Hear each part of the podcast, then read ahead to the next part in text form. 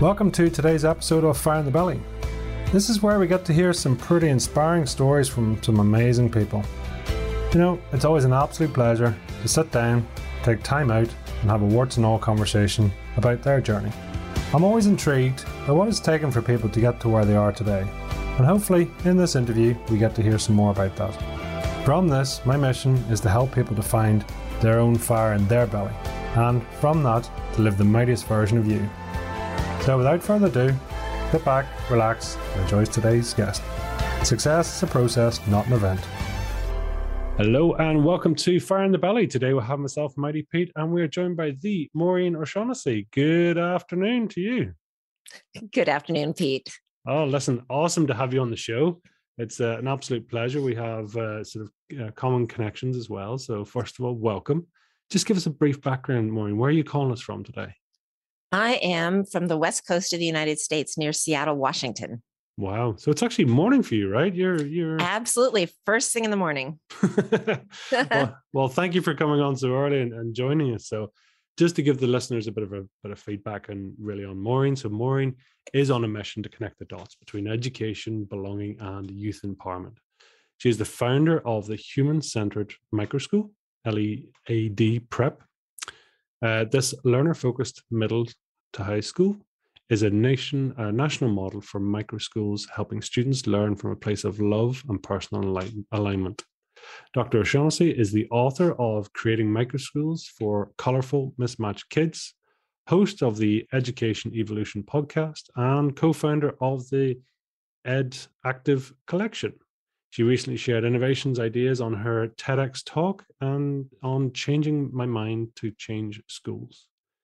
Disrupting the out of date education system, Maureen offers a variety of coaching resources, from running a mastermind for leaders of small schools to consulting with educational innovators and developing accessible for all learning environments. She is a force to help all students thrive and be future ready.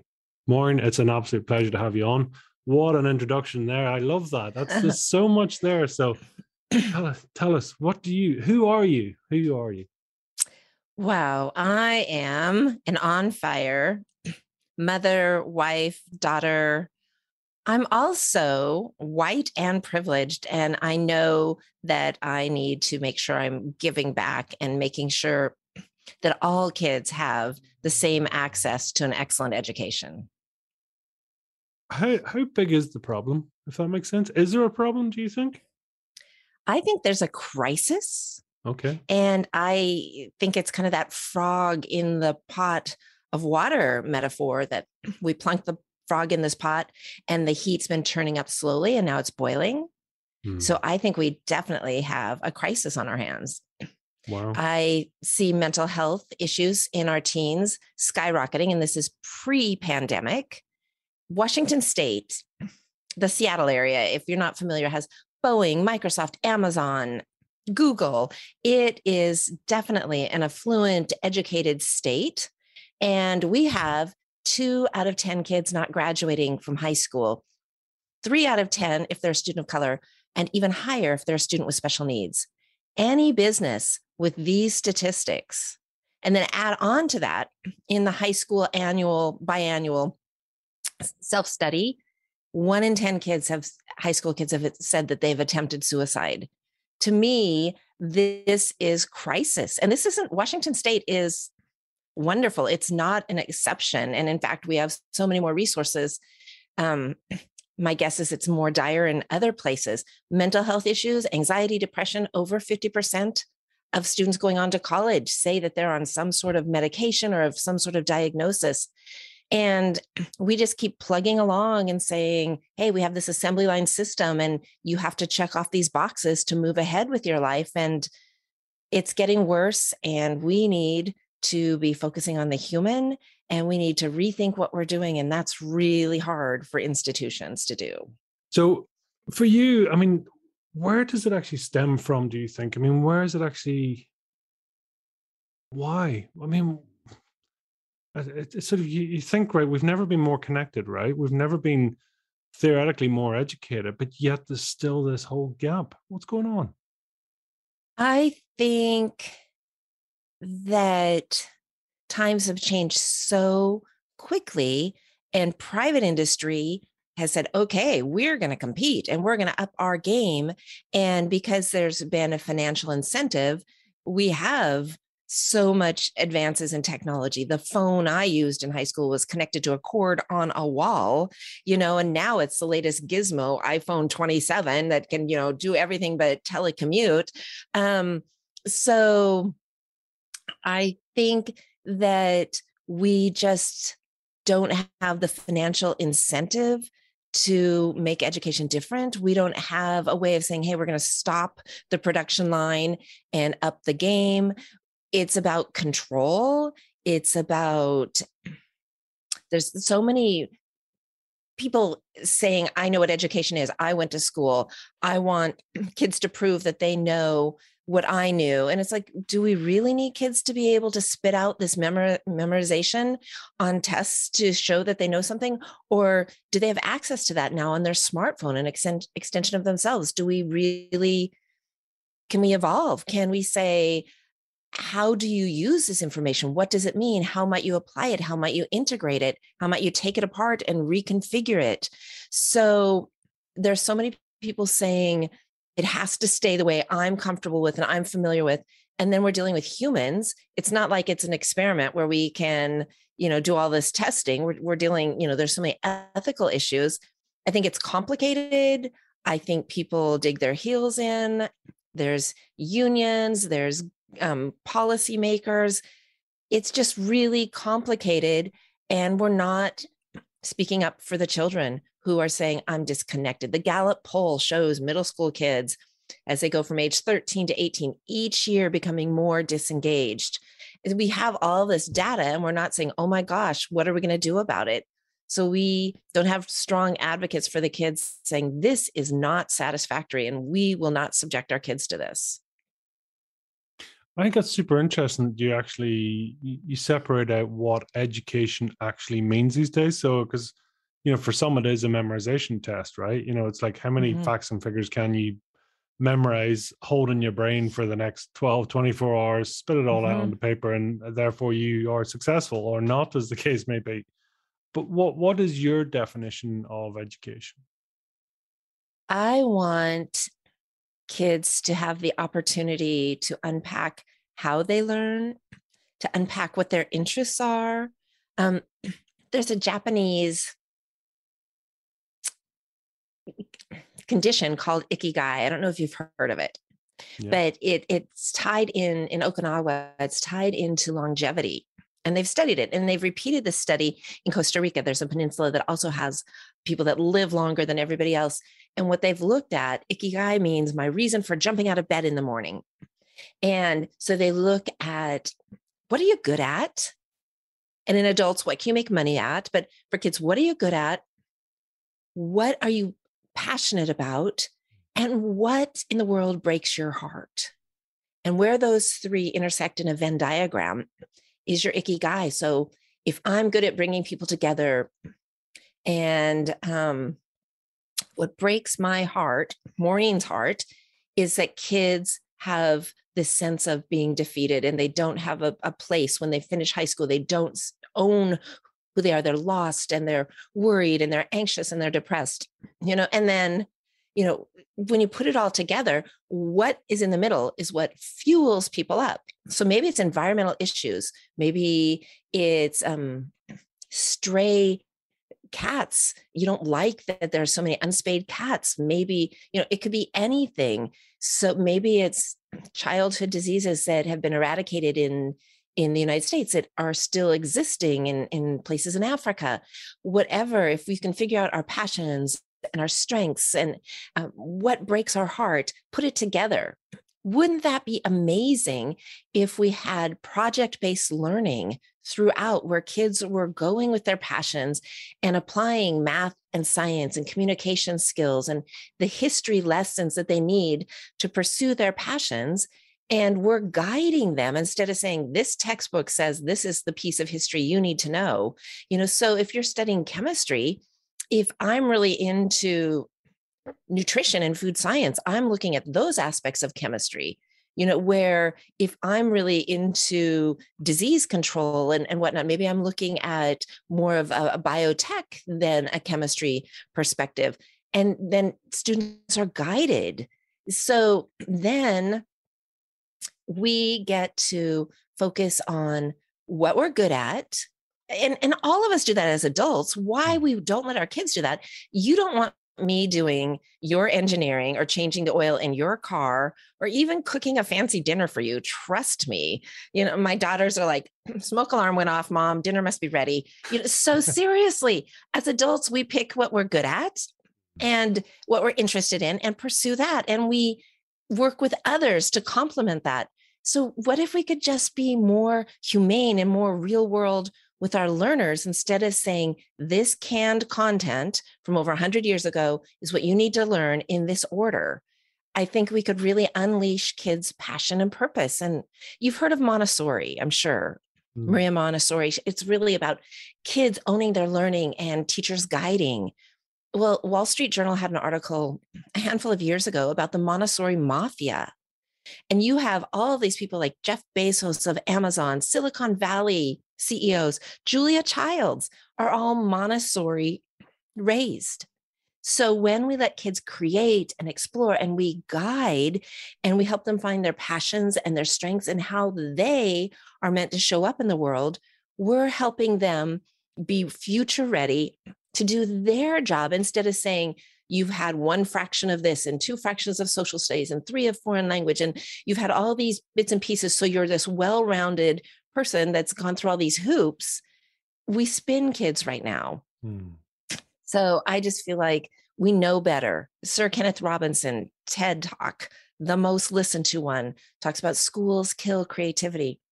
Why would we want to kill creativity? Now more than ever, we need kids creating and solving for the jam we've gotten the world in. So to me, it's a no brainer, but it's a really tough challenge to change any institution, and education is definitely in that situation. I'm curious there. I mean, you,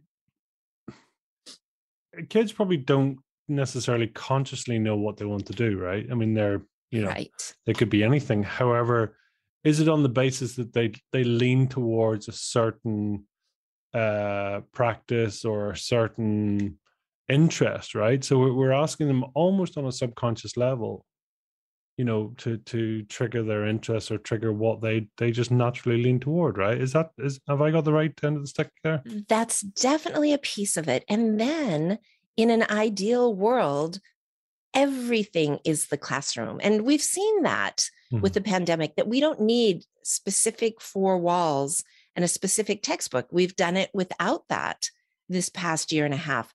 So, if the whole world is our classroom, what if we have kids out? There are, there are unschooling settings, there are travel around the world on a boat settings. There are so many ways that we can learn. What if we bring the kids out into the world and the world into the classroom?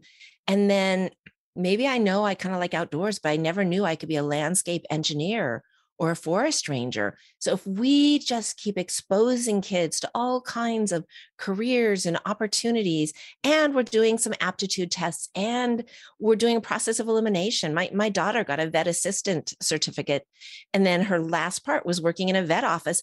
And this animal lover hated working in a vet office.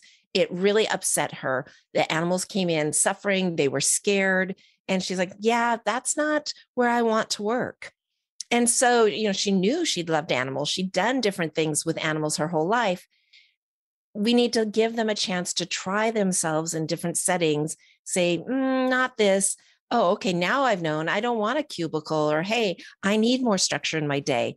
But that's how we all learn. And for some reason we think talking at and memorization is how kids learn when it's not how you and I learn. So we're not really analyzing what we're doing to kids and the results. Or if we are, we're just kind of wringing our hands and saying, oh, bummer, we can't really do much about it. Is there an answer yet? Because I'm assuming one of the blocks to this type of education, this sort of projects, project, project-based learning, as you talked about, I'm, I'm assuming some of the is it is it down to creativity? Is it down to teaching styles? Is it the fact that it's slightly intangible? So we can't sort of say they passed or they failed because we don't really know what the metric was in the first place. What's the reason that we just haven't switched to that type of learning? I think, Pete, you've nailed a bunch of the pieces of it. It's definitely less quantifiable hmm. because when you're working on a process and design thinking is a big part of it, it's not as measurable. Pencil and paper tests, it used to be you could run them through, the kids could bubble in a Scantron sheet and you could run it through a machine and it'd be automatically corrected. And isn't that convenient? but that doesn't really show much besides memorization and that's lower level thinking so part of it is teacher training and there are so many tools out there that can help make the shift the buck institute has all this project based learning and projects and training flipped learning has done a lot to move education forward. It takes the concept of teachers lecturing all class period and sending kids home to do homework and flips it and the teachers prepare prepare a little they have to get really concise and make a little lecture and send it home a video in advance and that's the homework and then kids unpack the learning at school but that takes teachers being disciplined and saying i have to be concise i can't ramble on and on about my favorite world war ii topic or whatever and then i have to plan these activities and i have to be willing to shift from being that sage on the stage to a guide on the side. And that takes, it's hard. It's much easier to say, hey, we're going through this textbook, we're going through this lesson, we're going through this file that I, this is what I always do the third week of school. This is the novel we always study. This is the film we always watch. It's a lot harder to let kids be in more control. It's messier, it's noisier, it is less objective. Mm-hmm. And then we have policymakers and business leaders saying, got to make sure the kids are learning. And the only way I know to do that is something quantifiable, which means a memorization test. So we get kids that get pretty darn good at tests in school and aren't good at life, aren't good at interacting with each other, aren't good at knowing who they are, how they function, what they need. And then we send them off and say, let's do four more years of this and incur student loan debt and then let's have you go out and do a job to pay that debt back, whether you like the job or not. And we go, goodness, why is this generation floundering and why aren't they happier? I wonder. Tell me, how did you get into this? How did this, how did this happen? I mean, this is not something you just sort of fall backwards into. Maybe maybe an interest, right? So that give us a bit of the background.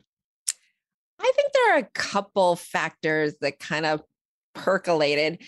So, one, I have three older brothers, and I was always fiercely determined to keep up with them. So, I think I'm all, like always, what's out there? What can I be doing? How can I? So, um, early days, before I was even in school, I got busted one time because I hopped in the back of the station wagon because the boys were going somewhere with mom and I didn't want to miss out. And turned out they were just going to a doctor's appointment, a, a checkup for fall sports or school or something.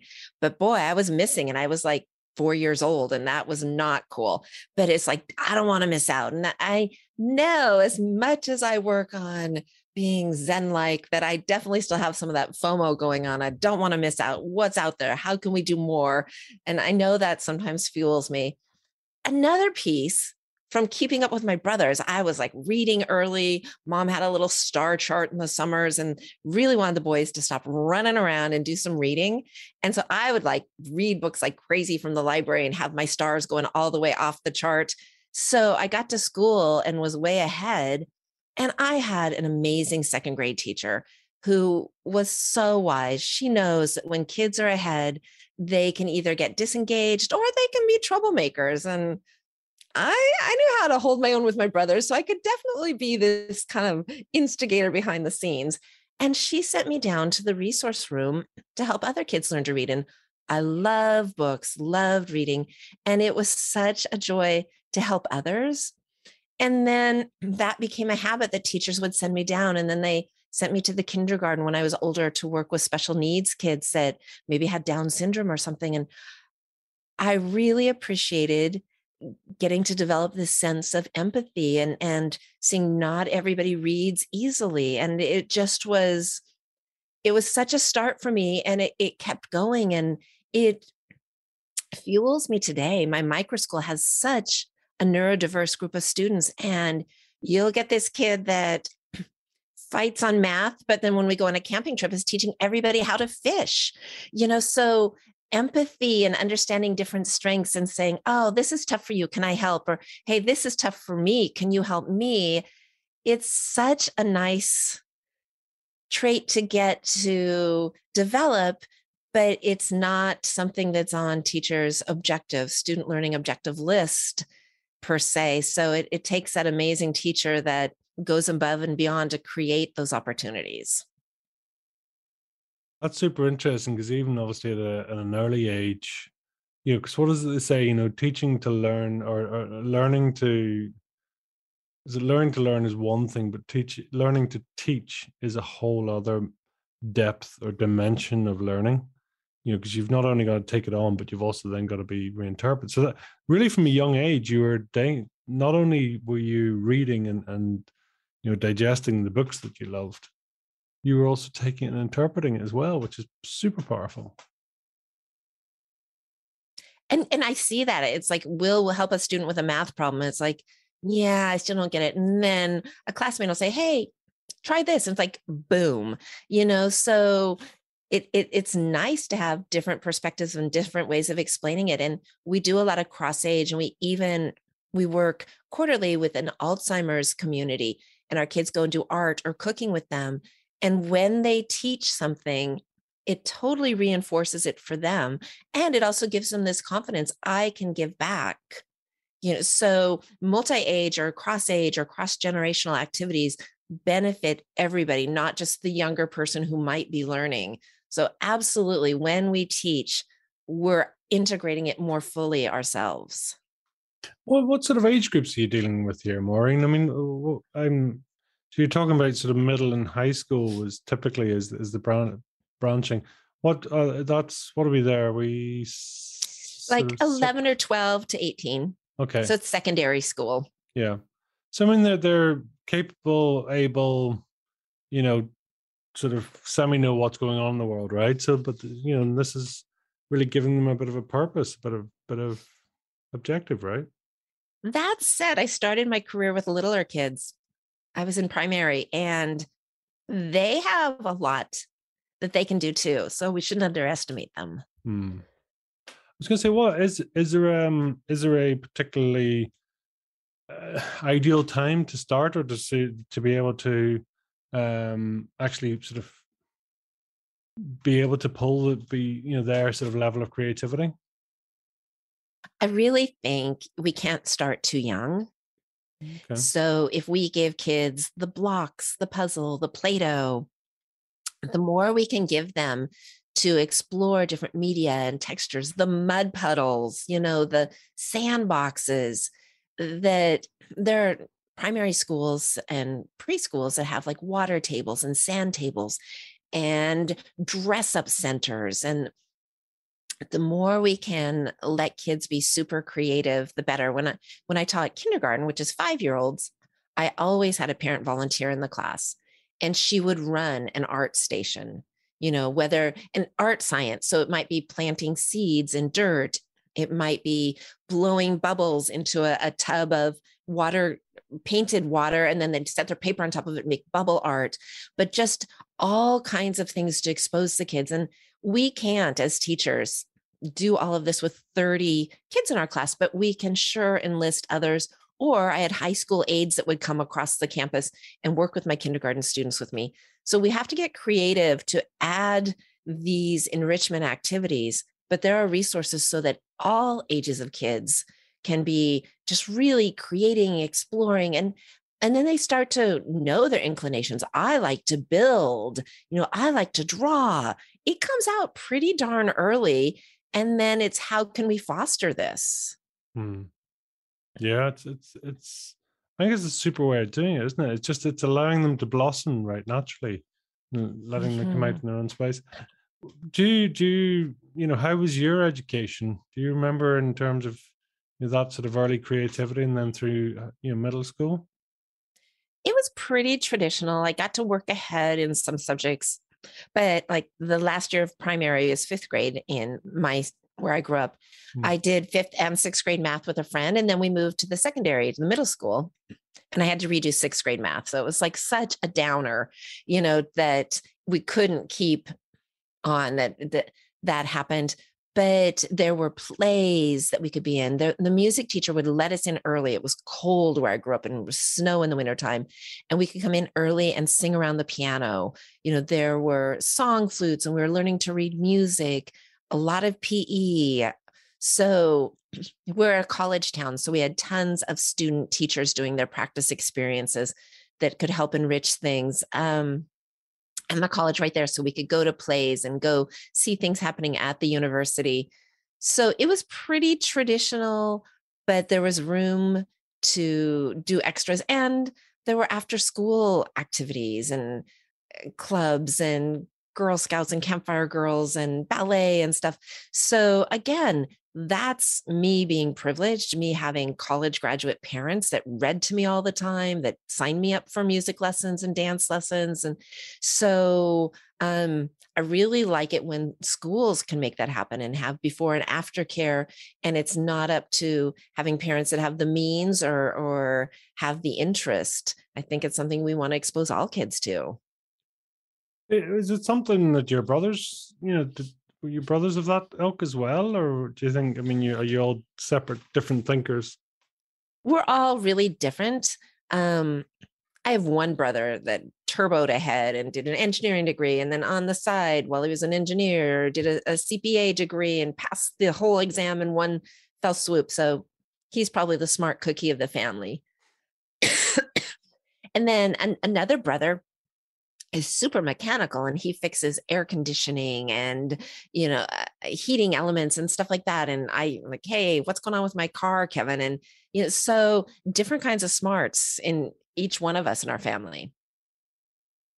It's so good isn't it to be you know of, of the same genetic pool per se but uh, completely different at the same time you know? Right. And that's uh, that and I suppose that just summarizes nicely in terms of you know just allowing everyone to be what they be. It's you know same with kids, you know same with anything. It's like we're all celebrate your uniqueness and and and why not? You know that's what's all about. Get it out there. Absolutely, and we need our rainbow of humanity, and and we need to be at a place where we can appreciate differences and right now i think there's a lot of fear in our culture and then things get politicized. If we can divide, we can conquer. So so much has become political, and um, there's a reason that the golden rule in all major world religions is about loving one another. You know, that's the bottom line anywhere. You know, it's just we've got we've got to get past the fear and we've got to be loving and curious and not us them hating and that was part of my TEDx talk. It's like, come on. And I'm guilty of saying, we've got to innovate, we've got to innovate. Well, it's no, it's really more of a both and. There are pieces of the regular school system that we want to keep, and we need to innovate. Mm. Yeah, it's it's not yeah, as you say, it's not it's not changing. Talk to us well really about your I suppose your book. I mean, what triggered your book? So I mean your book is you know creating micro schools for colorful mismatched kids, a step by step process that empowers. So, talk to me about where that sort of kicked off and, and why and what your intention was. Well, what happened is I realized um, I'd been doing innovations in a lot of schools and I'd been on accrediting teams and coached other schools and I'd done some consulting for other schools. But then my girls, who I'd raised in international schools, came back to the States for high school and it was a disaster. It's like we tried all these different models Catholic school, private school, online school, homeschool, alternative school, international baccalaureate, early entrance college. And I just realized, wow, if both my daughters are having so much of a challenge in that lockstep high school model, I need to be about creating something differently. So I opened my micro school and thought, this is going to take off. but it didn't it's like, whoa, that's different. I don't know if I want something different for my kid, even though my kid's not doing well. So then we decided, let's write a book to help other people create change within their school or micro school. So my board president and I took it on as a summer challenge and made this guidebook. What's isn't it is funny like I was curious even with your own kids how you're sort of stepping outside of really the standard system and how you can do different, be different, um, that actually will sort of complement your kids' needs as well, differently as well, right? Absolutely. My two girls were super different in what they needed. One has an autism ADHD diagnosis and just needed things broken down a bit more. ADHD, mm. that executive functioning piece, is a challenge for all teens. Their frontal lobes are not fully developed, and getting organized and taking something from a big project into smaller pieces is a challenge, even for us as an adult. You know, as adults, if I have to clean out my garage, it's like, oh my God, where do I start? Mm-hmm. So it's not always easy for us, even with our frontal lobes fully developed. Um, and my younger daughter was fierce, had jumped a grade. It's like, why do I have to do this? I want to know the meaning for this. And neither one of them could really find a, a happy fit. I I put my younger daughter in a really intentional all girls school and thought this is going to be amazing. And it wasn't. She got these chronic headaches. Excuse me. So I had to withdraw her and, and we did online school. So mm. you never know what's going to work until you try it. Yeah. Isn't that it's just that, isn't it? Really, it's celebrating the uniqueness of each child, of you know, allowing them to to blossom and be who they be as, as opposed to anything else, you know, and and it's you know it's a credit to you for for taking that much time with them as well you know i know listen it's it's what parents do but you know so many people would have faith in the system whereas at least you need to question uh, question the system or or at least come up with something different right exactly but i'm an educator hmm. you know so many parents don't know how to navigate that world and that's not fair. I wouldn't know how to navigate a medical terrain you know mm-hmm. so i had that advantage that i was like no no there are more options. No let's ask more questions. And not everybody has the time or the background to do that. And having the book out for you there i mean is is the book is something obviously you were you're pleased and proud to do and and what's been the sort of feedback for you? Well right after we put it out, a couple months later, the pandemic hit. So that kind of shut things down.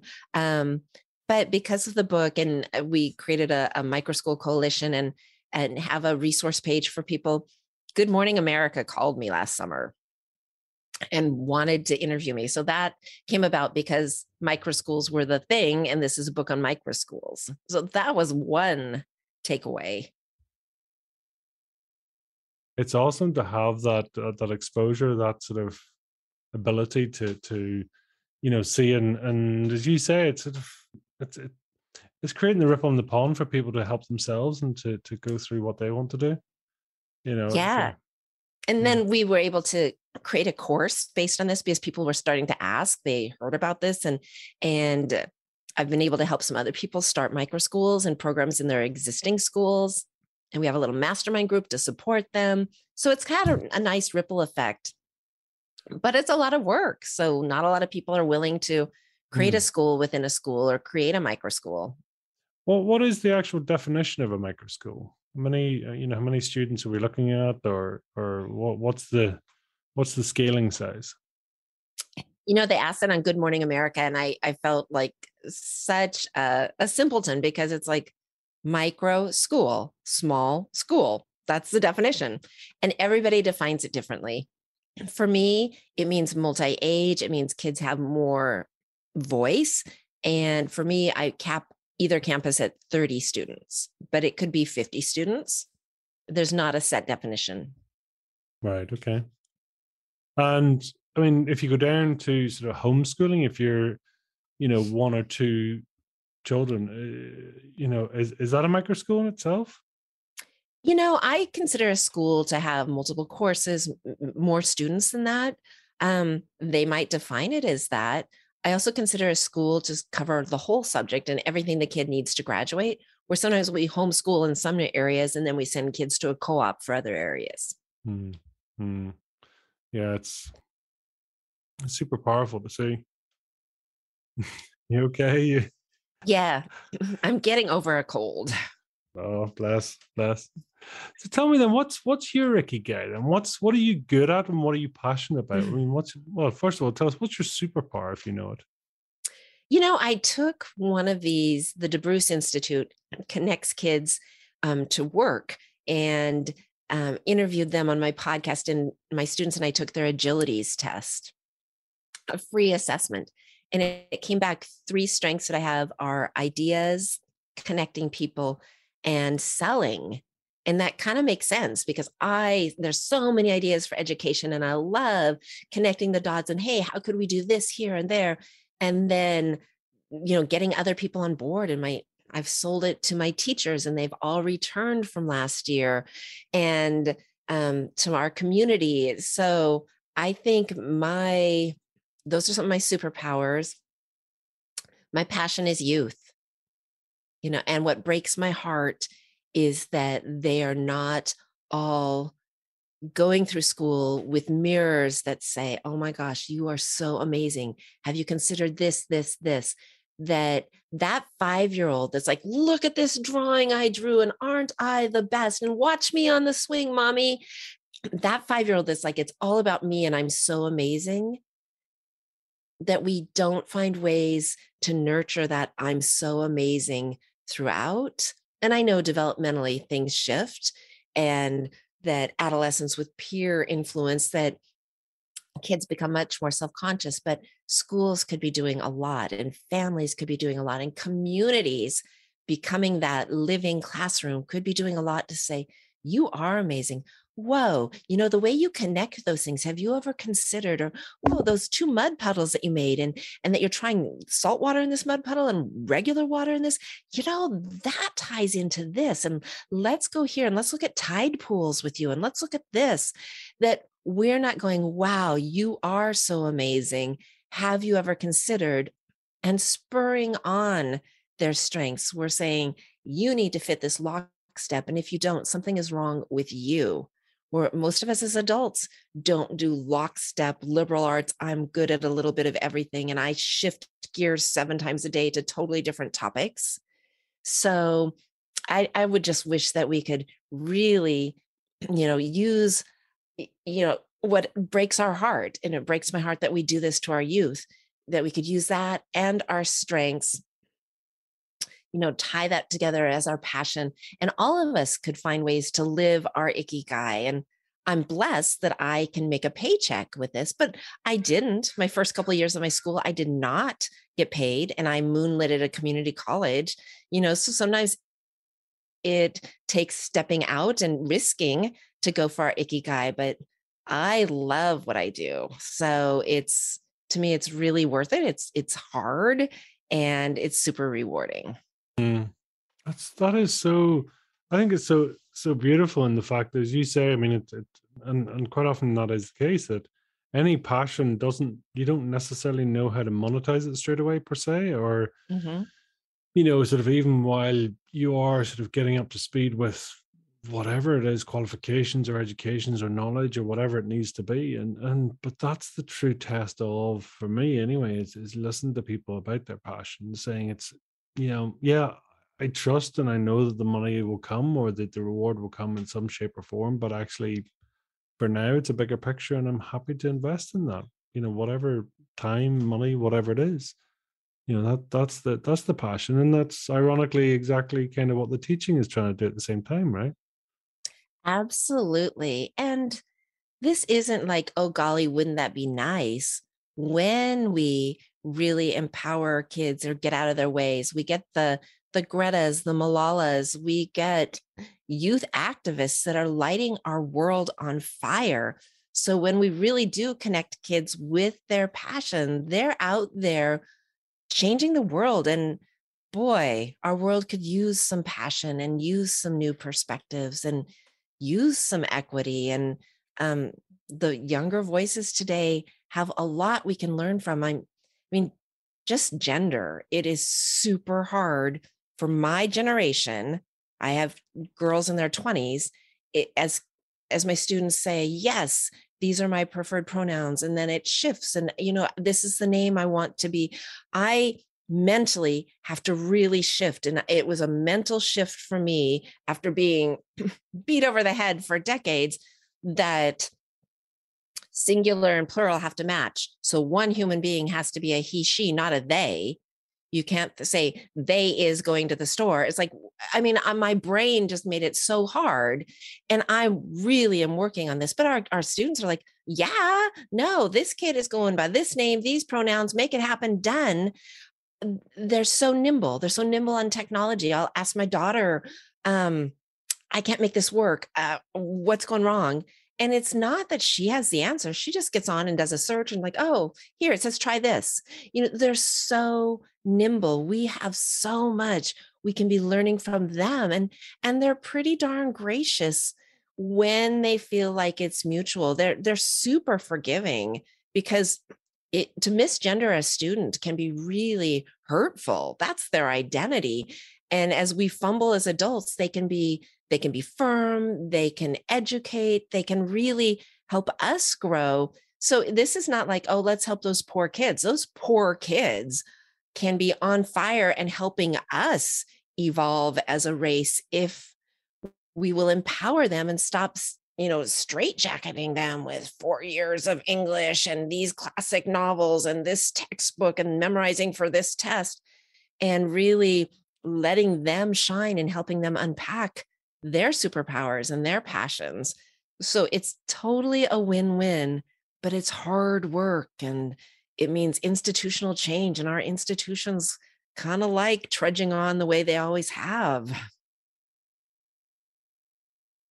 What do, do you know, or have you any thoughts or, or hypothesis in what the turning the turning duration in this is? Is this multi generational that actually you know today you're teaching it and it will take those kids to to actually grow up and to be teaching for the this change to happen. Um or and are we heading in the right way do you think? That's such a tricky question in our institutions because we're looking at institutional inequities in other institutions right now too which is long overdue. Um I think more options are coming available. It used to be regular school, maybe alternative school or private school or parochial school or a GED, a, a high school equivalent. And there are charter schools, there are online schools. There's much more of a homeschool movement. There's unschools, more micro schools, more school within schools choice schools where you can lottery to get into a public school that has a, a different focus on it. Um, so I think we have more choices. I would love just to see it explode because we also have a lot of traditional and a lot of the state testing. We have an outdated university setting um, that I, my first board chair was from the Netherlands and worked at Microsoft. And he said, I love startups. I will totally help you. Plus, I see things differently. When I went to university, we high school seniors chose our university based on how cool was it? What, what were they doing? And if we didn't choose your college, your college wouldn't get funded. Where in the United States, professors get tenure and they're there forever. And kids get selected into the college. What if we flipped it and kids picked colleges that they thought were good and you didn't get to rest on your laurels? You know, there's so much so many pieces of the system that keep us kind of stuck.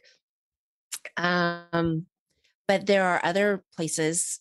Um, there's a P-TECH movement where um, business is teaming up with community college and making it a um, like a 14 year old to 20 year old program and you end up with a, a two year college degree in project based learning your whole way through high school and into college. I, I just got to interview Stanley Litow, and he had been an IBM vice president for a number of years, and he's an innovator and um, a university professor now as a retired career and making things happen. So I, I see these pockets of hope but we're working in isolation, we're working in silos, and we're not changing the big institutions. So it's not happening fast enough. I can't tell you, Pete, when the when the tipping point is going to happen, but it, it's long overdue and our kids are hurting. So it can't happen fast enough that schools become learner driven and they have much more of a choice and passion and purpose and all kinds of alternatives are out there where kids are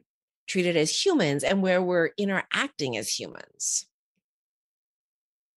Yeah, it's always intriguing, isn't it? That yeah, it's things do take time, you know, and it takes it yeah. takes change, it takes that activity, it takes that sort of um the want to, but and it's fascinating. I mean, do you, do you, do you think? I mean, does industry have a duty to get more involved in education? Do you think? I mean, should the two come closer together? That you know, that industry uh, per se, you know, and you talked about in your obviously your location there that you know you're surrounded by some some large corporations large big names. I mean should they be stepping into the educational field and, and giving insights do you think?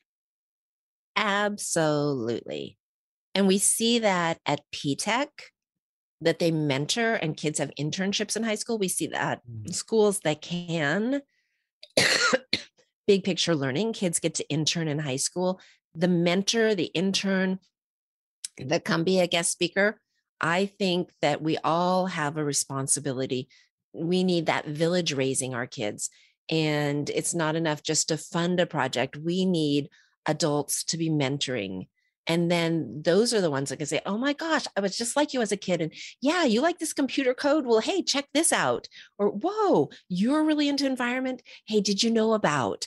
Is so we really need those mentors. Or you're super great at, at running. Have you ever considered doing some of these things? And, and you know, physical fitness wise. So yeah, I think there's definitely a need.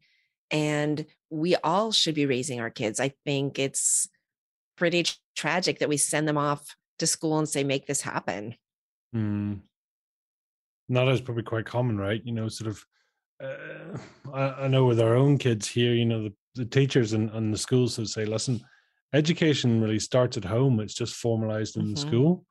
But how many people out there kind of pack them up on the bus or take them to school and go, go learn and, and let me know what you've learned today and come back, right? Yeah, and it's not that hard. I I love watching my my teachers have a lot of say in what they present to the students and what kinds of projects they lead. And it's so fun because when the kids see their passions and then the kids have a lot of voice in how they're going to demonstrate their knowledge, uh, it, it's such a win-win. So parents and community members, if they're just sharing their passions, it's super powerful and, and kids are like whoa you do ham radio? How does that work? You know and it's fun. It just i mean boys and girls clubs there are a lot of models out there where there is that mentoring and eh, our kids mentor each other. We have some middle school boys teaching other kids how to knit right now. It's like mentoring is super rewarding and it's just showing up as you are and most of us have some hobbies and have some interests and connecting on that level it's just being human. Mm. yeah you say just but it's like it's so it's so it's so simple yet so far away sometimes. It's you know it's it's both right? It, it's the because I, i'm sitting here wondering you know it's like why why is it just not happening? You know and and uh, as an example locally i mean i, I I do some. Um, we, we've an we've an organization organization here called Youth Enterprise. So I go in and speak in schools, and interestingly, I was diagnosed with dyslexia, and one of the schools have saying they have turned to uh, dyslexia-led learning across the board. So simple things like they're very specific. So everything is is printed out on colored paper. Uh, everything is in a certain font. Um, so instead of teaching by uh, exception, they're teaching everyone to that standard, which means that actually there is the exception is the now the norm, which I found fascinating, right? Because they were saying, you know, in, in a school of 30, maybe, or a class of 30, they were having maybe five dyslexia children, you know, so which is, hmm, can't do the statistics, but I guess roughly, well, it's what's that, about 20% ish. Um, so they said by switching all the learning to that, then that actually meant that there was no 20%. It was everyone. Everyone gets the same teaching. That is brilliant. There's something called universal learning design, and they have this visual, and it's three cartoon images. And the first one shows kids of three heights watching a baseball game over a fence. And the tallest kid, no problem. One has to really peek, and then the, the third one can't see over it. And then it shows how, with special education or things like that, you give the shortest one a stool to stand on, and the medium one, you give a little step to stand on. So you're kind of leveling things out. And then in the third image, it's exactly what you say. They change the wooden fence to a mesh fence that everybody of every height can see through. So when you do everybody using colored paper and the same font, now everybody has access. That's universal access, universal learning. So, how can we say, hey, here's the competency. Do you want to tell me that you know it? Do you want to write it out? Do you want to do an art exhibit to show that you know it? How do you want to demonstrate that you know this? There's so many ways you know, memorization is short term. It's not. These kids passing amazing international baccalaureate or advanced placement tests. They've done it high tech high. They've done um, studies and they test the kids again like six months later and they fail the tests the kids that had aced it before short-term memory is that really what we want from our kids or can we level the playing field and show lots of ways of demonstrating knowledge and lots of ways to give credit, to give life credit. And that's where universities are out of date too. I, when I was moonlighting, I was helping give people prior learning credit at a university.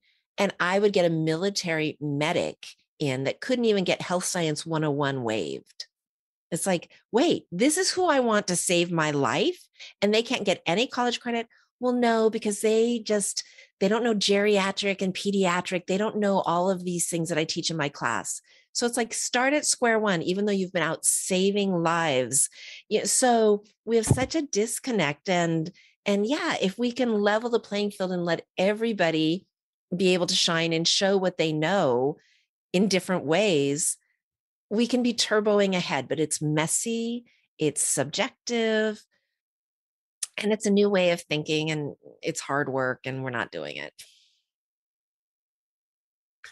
where where are you most creative? I like creating plans for our kiddos so i actually had done enough of classroom teaching that day in day out lesson planning after a while wasn't a thrill for me but our school's small and so I love figuring out how to how to take kids individual gifts gifts or teachers individual gifts gifts and play with them and let them shine and then how to take situations and come up with solutions so i think on our teacher front we have 10 teachers three of them have evolved and it's their fourth year with me and they're the shared leadership team with me and one of them is super logistical from South Africa and just like, I'll say, hey, could you set up a system? Done. Another one is super relational and unpacking what's going on inside the kids and the emotions and stuff. Another one really loves the curriculum and how can we assess skills and aptitudes as well as content. And so creating roles where they can each lead playing to their strengths and work with me is super fun. And we created the roles based on their strengths. And that just feels organic and they're in the trenches. And so it's definitely grassroots where I'm not there every day, all day. I'm the one that's working on the school and everybody else is working in the school. And, and then I work with the advanced leadership students and some special projects. So take that to students we had a girl a couple years ago that mm, oh my gosh i'm in love i'm moving out i'm 18 i'm gonna get a full-time job work in, and pay for rent yeah not really feeling like i want to finish school it's like wait what can we do here this kid is so close and so we had one of our teaching assistants have this girl get two days off in a row because she had like 15 hours of English left.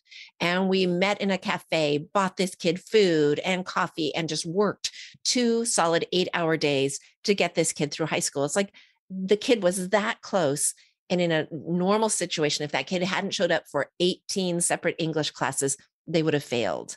So it's like, huh, how can we take the existing resources, the existing humans, and mix them up and create win-wins? And that excites me.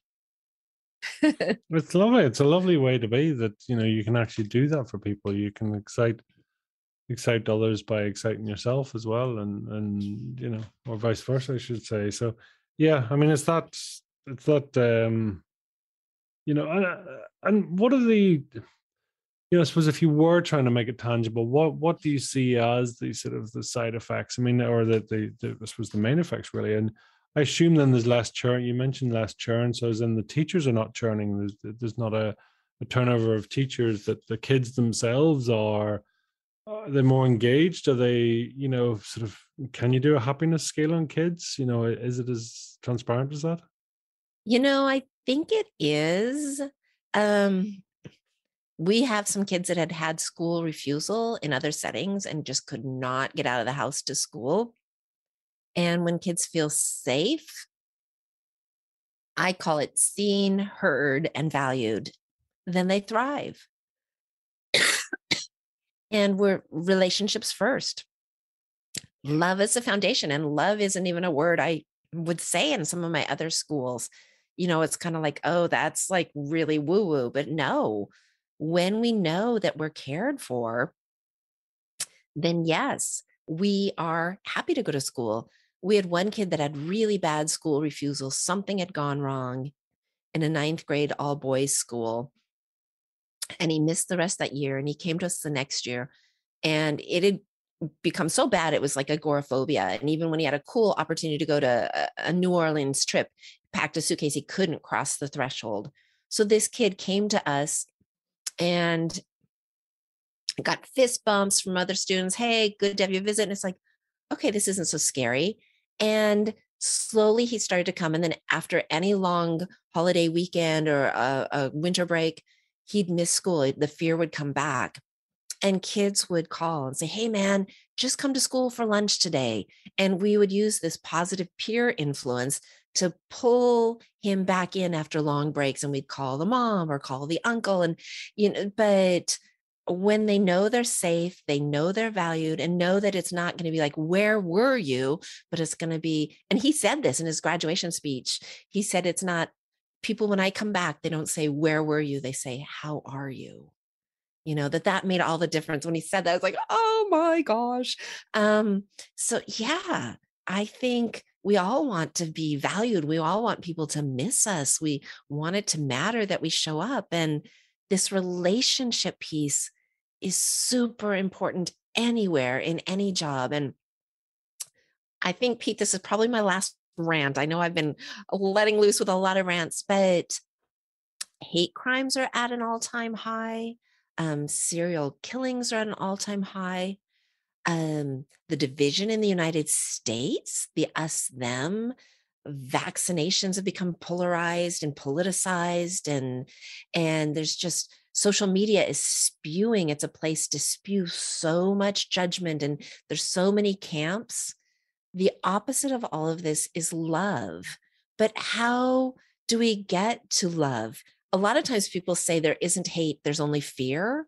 And I, I kind of buy that because when I'm not afraid, I mean, Dalai Lama, oh my gosh, you know, he's in his zone and there's no fear because he's so full of love. And there are, there are problems in Tibet, there are problems.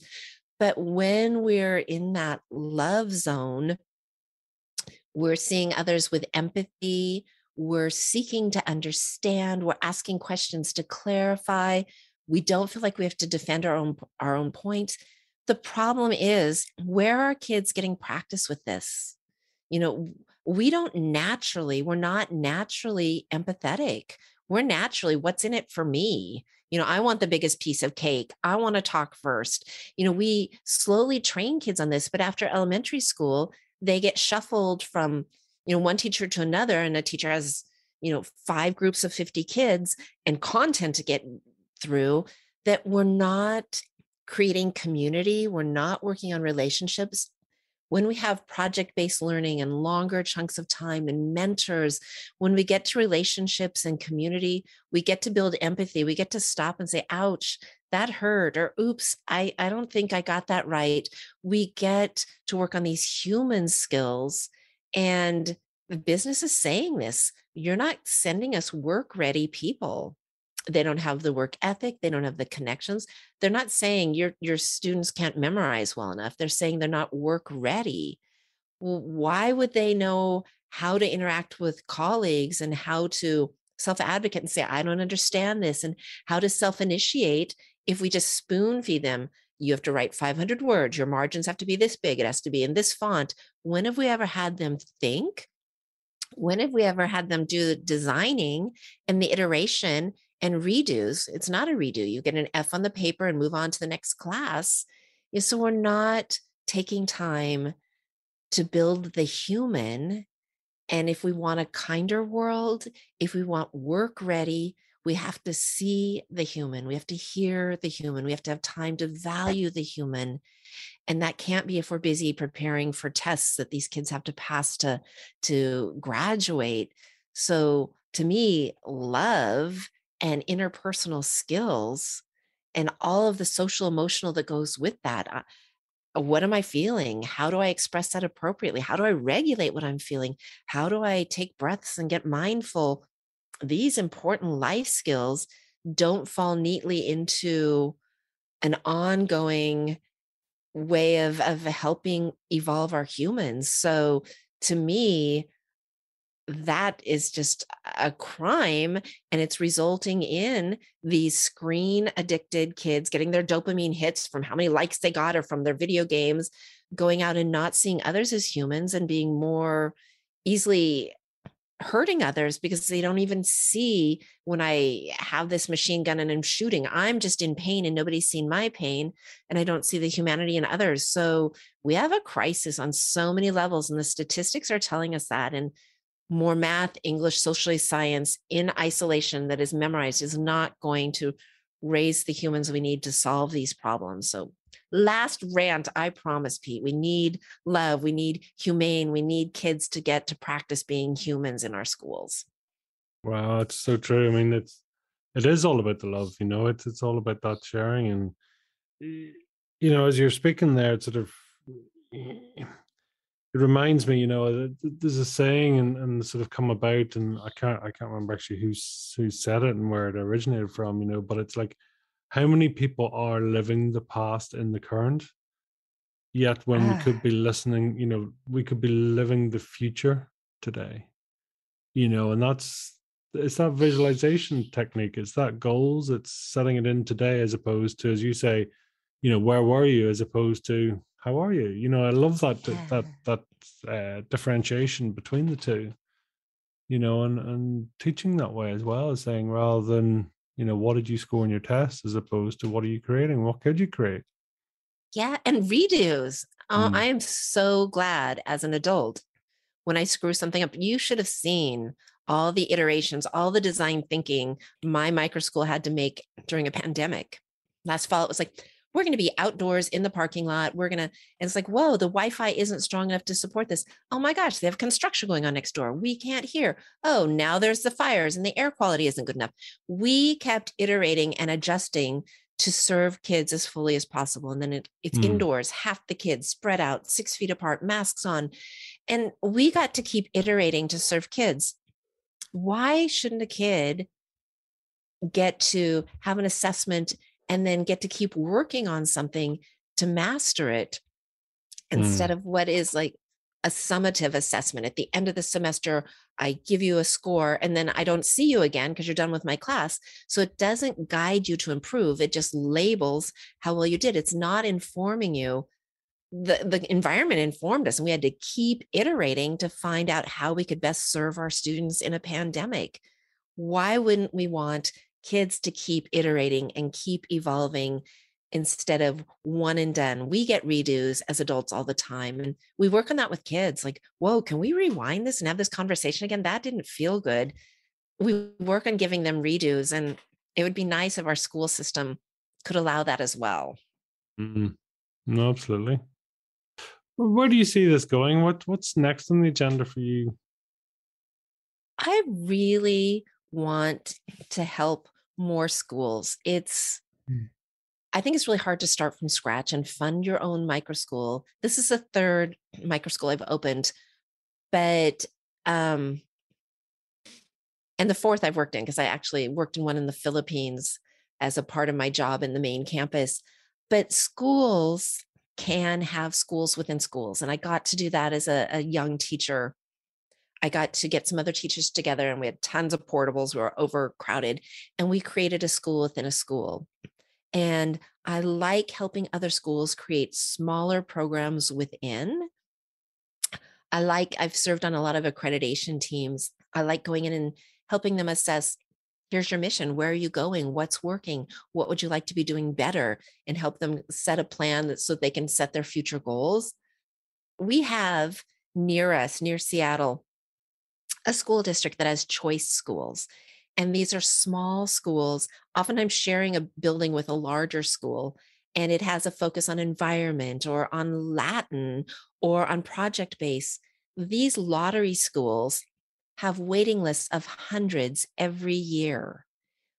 What if, and I would love to help this, what if I could join schools and say, what are your passions? What's going on in your school? How might we create a school within a school that could do things differently and know kids better and wrap around teachers where the teachers are with them, maybe for second, third, fourth grade, a chunk of time, or for the three years of middle school English.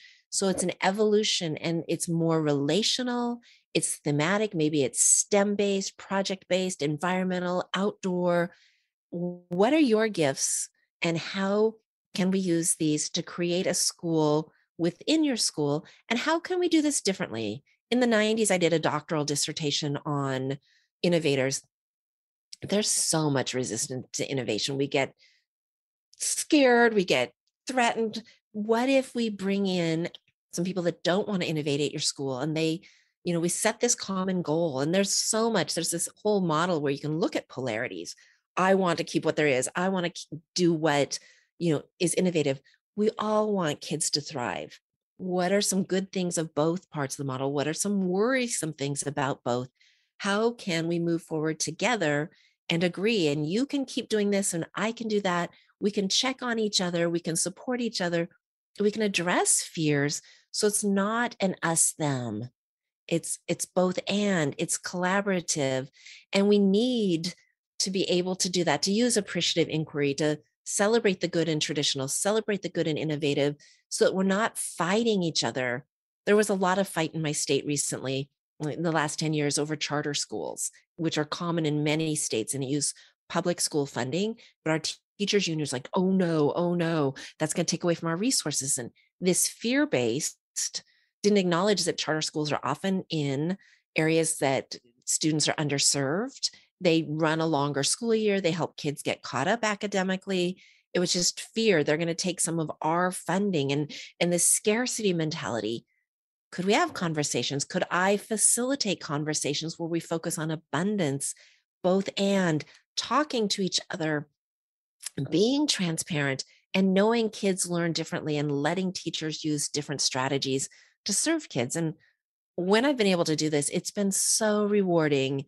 And it's a process and it talks about individual strengths. So it's not a formula. You're going to do XYZ because it takes teachers' passions and turns it into how to serve kids' passions.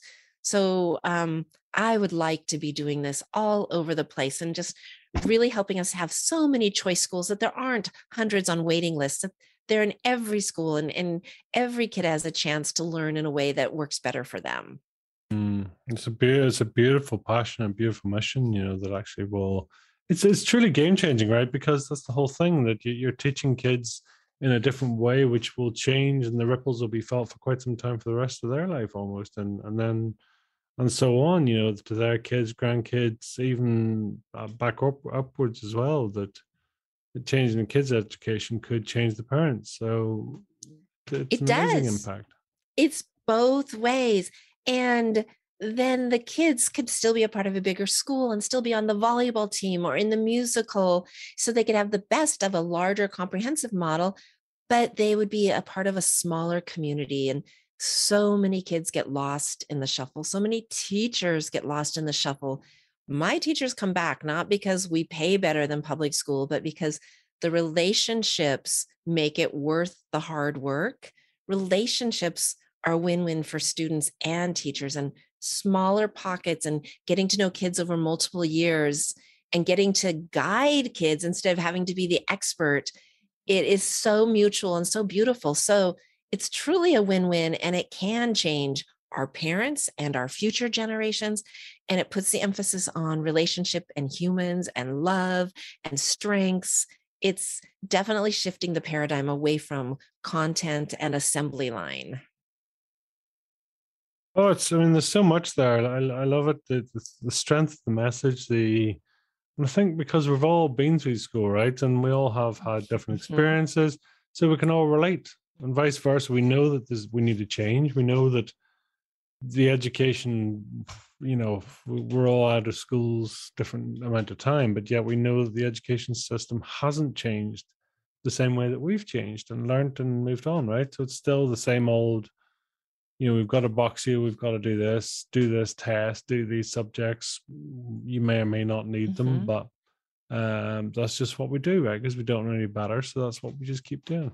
And it's, yeah. And it doesn't matter if you already know this, it doesn't matter that you can test out at the beginning.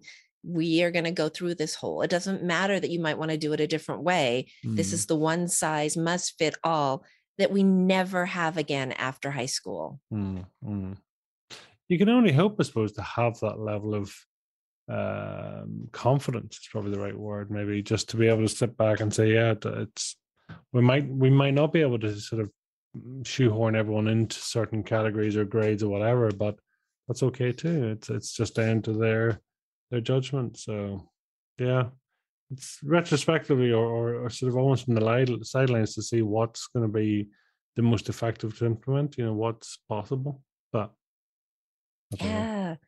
Yeah. And truly, I, I really hope the community becomes more engaged because there are magical stories where kids years later say, wow, this person influenced me so much. This person saw something in me. And it's usually that coach or that employer. It sometimes it's that classroom teacher.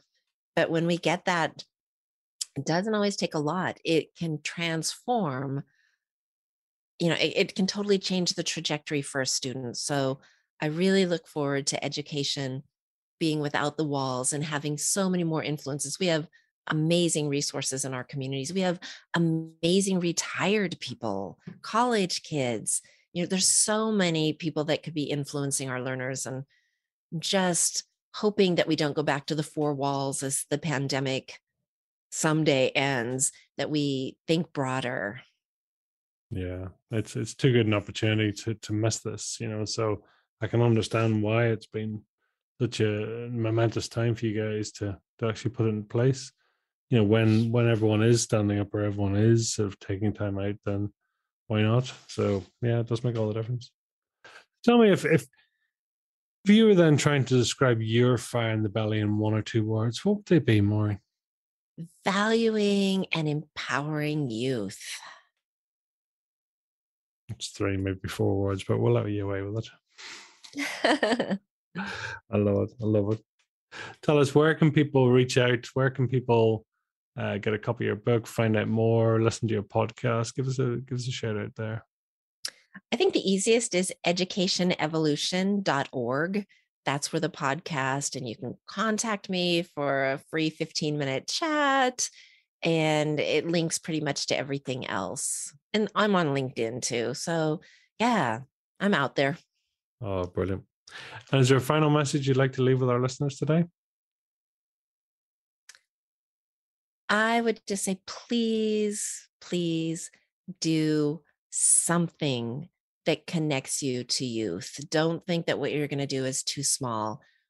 Please get involved in one youth's life, in one teacher's classroom, please get involved with youth. Everybody has something to offer. and the time is now. Our, our youth are waiting. Wow. Maureen, thank you for your time. I thank you for really sort of explaining that and sharing, you know, really with your your book and your purpose and your passion here today. So that's your ikigai, if you like. That's that's what it's all about. to, to learn, it makes so much sense. And, and I know even obviously being myself, being a father of young kids, it's I see that, you know, let them learn. Same with anyone. It's like we will always learn far more if we're allowed to do it in the way we want to do it or do what sort of means most to us. So makes sense. Yeah. And really, right and wrong says who? You know, mm. if we're mm. not hurting somebody, what if you want to eat your mashed potatoes with no utensils? What? You know, right and wrong. Let's let's let kids explore a little more. Mm. I think it's messy play, they call it with with our little ones. yeah. we leave that for leave that for nursery because it is messy. It's really messy. yep. when they get home, it's not so messy.